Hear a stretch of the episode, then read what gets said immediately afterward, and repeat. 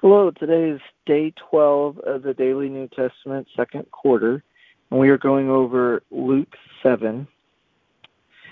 In here, it's also a, a long one, so I'll, I'll let you guys uh, read it and go over it.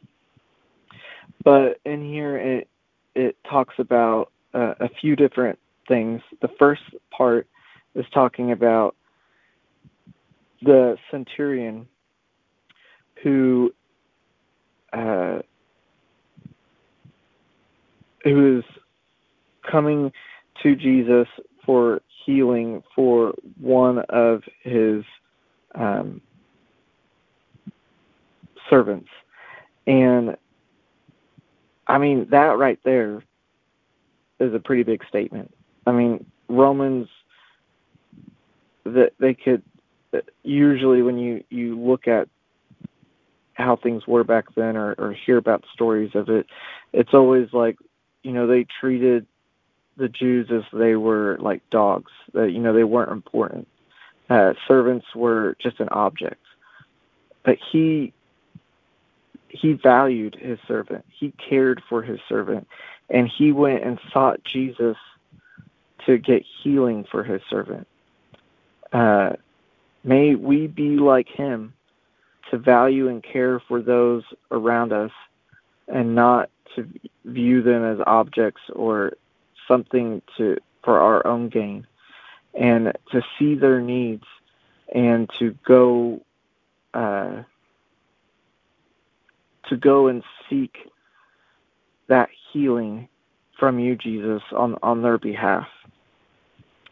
And then whenever he did meet Jesus Jesus was like, "Yeah, I'll I'll go with you." And you know, the centurion a recognized he uh you know, he wasn't worthy of having Jesus in his home. He was humble.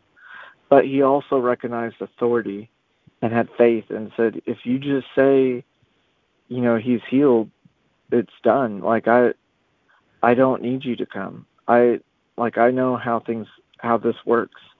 Um Man, may we have that faith. Jesus even said, I tell you, I have not found such great faith even in Israel.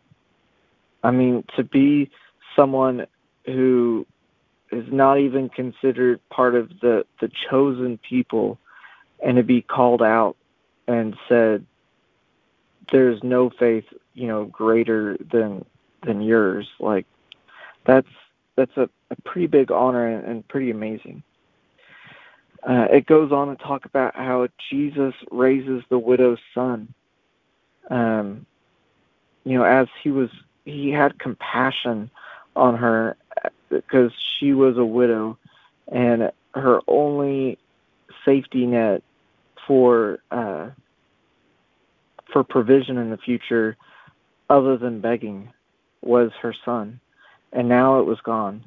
But he saw took compassion on her and raised her raised her son back up.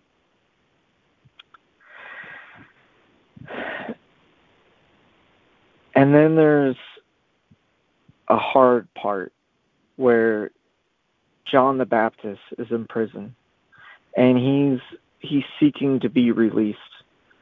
He's asking Jesus, you know, why am I in here in prison? You know, are you really the one? Um, or should we seek for someone else? And, you know, Jesus,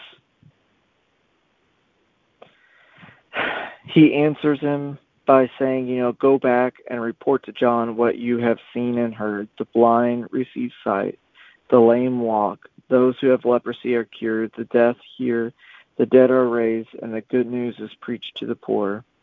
Blessed is the man who does not fall away on account of me.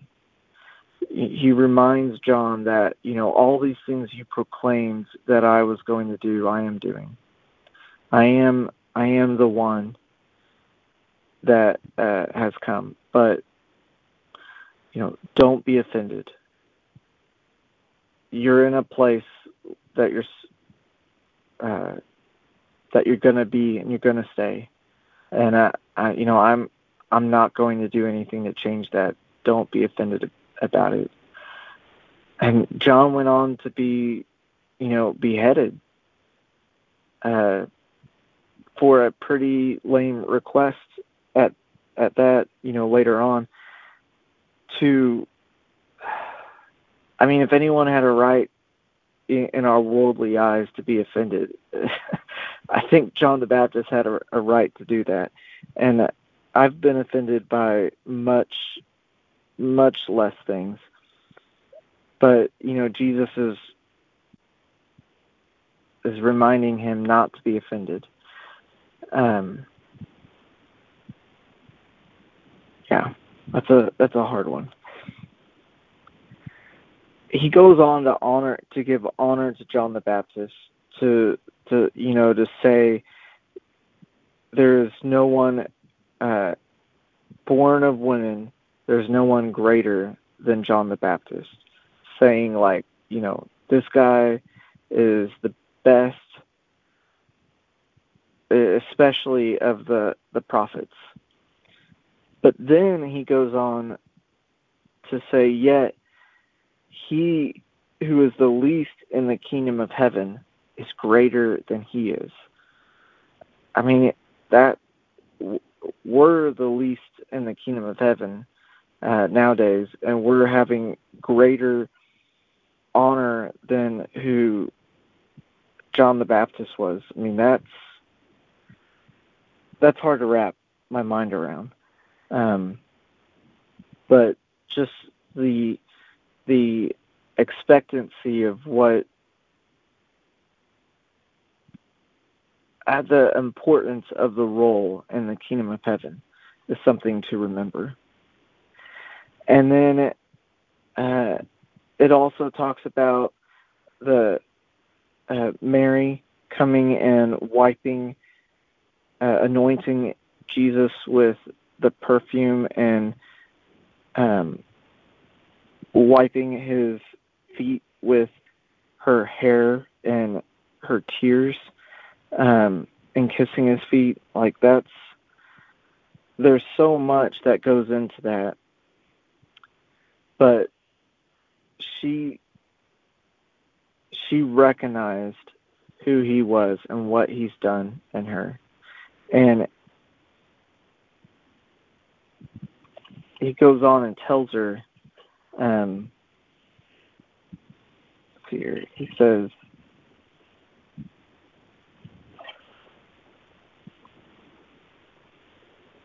oh, I'm turned the wrong page. Sorry. He said, Your faith has saved you. Go in peace. That peace is something she didn't have before. That peace that she had received is why she was weeping at his feet and honoring her honoring him in the way she was. Um, I want to go ahead and go on to prayer with this. Father, thank you for these great, great examples of people who honor you um, and how we can do something similar. Help us to be like the centurion, having the great faith and taking you at your word knowing that it's done. Help us to look at those around us and to see their needs and be willing to come to you to meet their needs. Uh, like the centurion, how he valued his servants. Help us to recognize our place in the kingdom, you know, greater than John the Baptist. Uh, but recognize all that he, John went through and that uh, he, you know, Jesus was reminding him not to get offended with Jesus when things didn't make sense. Help us to not become offended with you and with others when things don't make sense, but to trust you and to trust that even if we do end up in prison, and being martyred essentially for you, um, it's okay. Like you're you're still there, you're still with us. You never like we learned the passages before, uh, you are always with us and you will never forsake us. And help us to have such peace and knowing all of this that we're able to recognize we're forgiven and we're able to come to you and to uh, anoint you with our perfumes, to wipe your feet with our tears and with our hair, to have that that that much peace with all of our situations that we would be drawn in love and and thankfulness to to do those things to you. Um, we thank you for your word. We thank you for your healing in our lives. Um, to recognize that you have compassion on us, just like you did with with the widow and, and raising up her son. Help us not to not think you would do the same for us and not to accept it. Um, we ask all this in Jesus' wonderful name. Amen. Have a great weekend.